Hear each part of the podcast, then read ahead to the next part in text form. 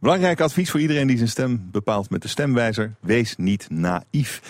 Het zijn niet wij van BNR die dat zeggen, dat zijn de makers van de stemwijzer zelf. Er zitten wat gekke dingen in, zoals een merkwaardige zaak met Mark Rutte en de SGP. Politiek verslaggever uh, Laus Boven hier bij mij in de studio. Wat is er aan de hand met Mark Rutte en de SGP? Afgelopen maandag, hè, toen werd de stemwijzer gelanceerd en alle lijsttrekkers die waren daar in dat zaaltje bij elkaar om dat ding dus in te vullen voor het eerst. Zo ook natuurlijk Mark Rutte. En Mark Rutte heeft een wat vervelende relatie met de stemwijzer. Tien jaar geleden ging het al een keertje mis. Toen kwam hij uit op D66, stemadvies. Dat was toen een foutje in de computer.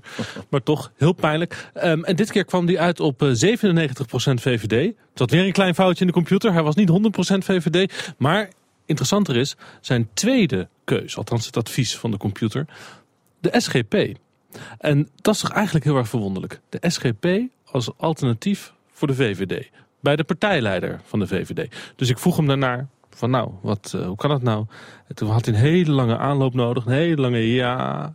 En toen kwam hij met een een of ander economisch verhaal. Maar het is heel raar. Ik vind het heel raar dat de computer van de stemwijzer dus mensen adviseert... als je niet op de VVD wil stemmen, dan is de SGP dus een tweede. Ja, maar um, ja, de computer ligt niet. Hoe, hoe, komt, hoe komt dat programma erbij? Dat Mark Rutte's tweede keus SGP zou moeten ja, zijn? Dat, um, er zijn twee mogelijkheden natuurlijk. Hè? Of het klopt gewoon dat de VVD eigenlijk heel erg rechts geworden is, heel erg conservatief geworden is en een soort uh, seculiere SGP is geworden. Van um, we zijn ook conservatief, maar niet christelijk. Maar je kan dus ook, als je wel christelijk bent, ook bij de SGP terecht ja. en dan ben je net zo rechts. Ja, maar... Dat is in ieder geval de draai die de D66 eraan geeft. En die sprak ik en die zeiden van ja, dan zie je wel, de VVD is gewoon conservatief geworden. Wij zijn de enige liberale partij. De computer zegt het.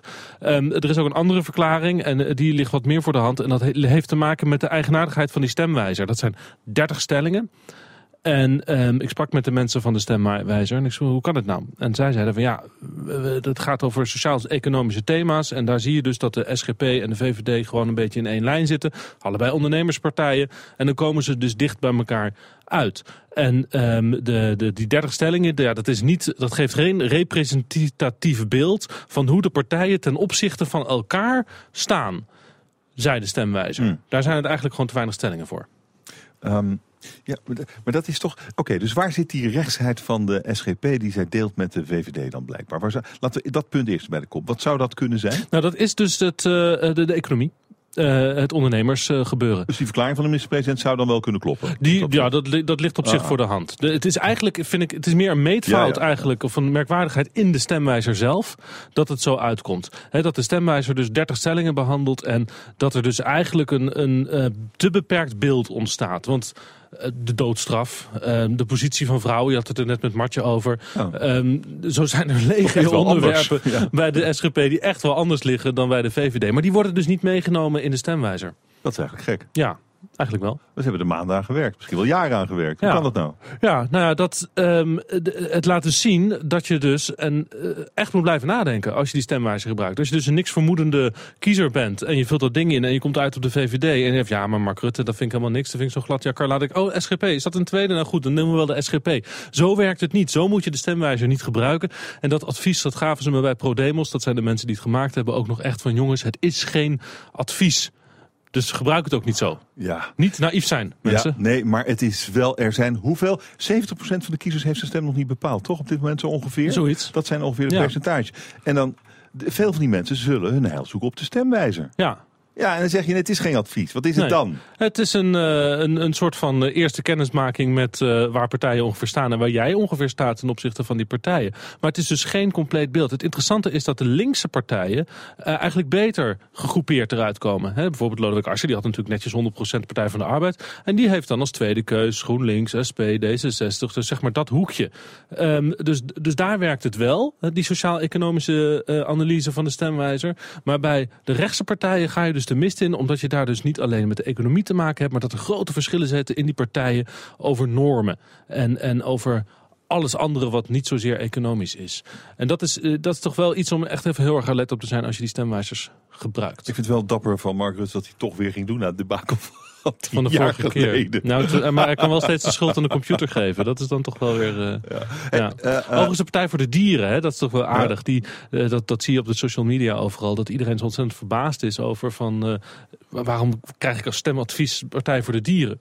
Dat is toch wel interessant. Datzelfde geldt een beetje voor Denk. Dus je, op sommige momenten kan je wel echt wat zien aan die stemwijzer. Heb je er ook wat aan, doordat je blik wat verruimt op uh, wat is er nog meer in de markt. En dan zie je dus dat Denk, de jongens van Koes en Usturk, dat is eigenlijk gewoon een sociaal-democratische partij. Dat zie je dus wel netjes. Dat is sociaal-economisch, dat komt goed uit de stemwijzer. Die staan gewoon rustig tussen de Partij van de Arbeid en de andere partijen. Hetzelfde geldt voor de Partij voor de Dieren. Dat is natuurlijk wel zwaar in de naam Partij voor de Dieren maar is veel breder, is een soort GroenLinks. En dat zie je dus ook gewoon netjes in die stemwijzer naar buiten komen. Dus op links werkt het grappig genoeg wel goed. Op hmm. rechts is er dus wel een probleempje. Oké, nou pas op in elk geval. We hebben nog een beetje tijd over. Dat geeft mij de gelegenheid om jou te vragen naar het uh, eerste uh, grote debat gisteren in Groningen. Ja. Uh, wat, wat was jouw conclusie toen dat afgelopen was? Poeh, um, ik vond het een enorm geschreeuw gek genoeg. Ik, ik, was het natuurlijk, ik zat het gewoon te kijken als een normale nieuwsconsument. Hè. Mijn collega Jeroen Stantie deed er verslag van. Dan kan je al wat meer ontspannen achterover zo'n debat volgen. En ik dacht van wat een kippenhok zeg. Ze staan daar allemaal heel erg opgewonden. De stem heel hoog in, in de borst zoals je niet moet, dat weten wij natuurlijk op de radio. Je moet altijd goed in de buik praten, laag. Ik zit nu ook een beetje te hoog, moet laag, laag in je stem.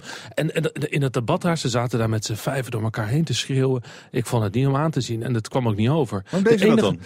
Opgewondenheid misschien, de eerste keer. Ik, spanning, ja, spanning. de spanning, de, de generale repetitie. Hè, zo, dus ik vond eigenlijk wat dat betreft dat Asscher eigenlijk de enige was die daar wat, wat beter uitkwam. Omdat die uh, wat meer op zijn minister stoel stond of zo. Uh, die, die zat wat rustiger in het, uh, in het spel. De rest was toch allemaal wat meer aan het, aan het, aan het uh, hijgen. Ja, Rutte wilde zwaarder niet. Heb je die gemist? Ja, nee, dat, is natuurlijk, dat, dat, dat maakt het een beetje tot een raar debat. Mm. Natuurlijk, ja. En Zelstra die, uh, is toch een heel ander soort man dan Rutte. En, en Zelstra is niet de stemmentrekker. Rutte is natuurlijk de stemmentrekker. Dus die wil je daar zien. Die hoor je. Dus dat zal ook wel gebeuren nu. Alhoewel, bij RTL wordt het nu heel spannend. Hè? Volgende week komt de voorspelling van welke partijen mogen meedoen met het RTL-debat. En uh, het verhaal gaat dat, uh, dat dat zomaar wel eens niet door zou kunnen gaan. Ja. Omdat Rutte en Wilders dus met elkaar willen debatteren. Of althans niet met te veel andere mensen erbij. Maar dat er toch meer moet worden. Omdat uh, de, de verschillen allemaal zo klein zijn. Dus voor je het weet heb je dan weer een debat zonder Wilders en, Wilders en Rutte. En dat is natuurlijk een beetje gek. Ja, of een debat zonder de wat kleinere partij. Dat zou ook kunnen. Iemand moet er door de bocht gaan. Natuurlijk. Iemand moet er dan afvallen. Hmm. Ja. Ja, maar ik heb volgens mij eerder al een keer verteld dat volgens mij eh, RTL heel graag Jesse Klaver erbij wil hebben. Ja, ja, Natuurlijk voor het uh, effect en het, uh, de, nieuw, de nieuwe kit. We gaan het zien. Dankjewel, slaggever Laurens Boven.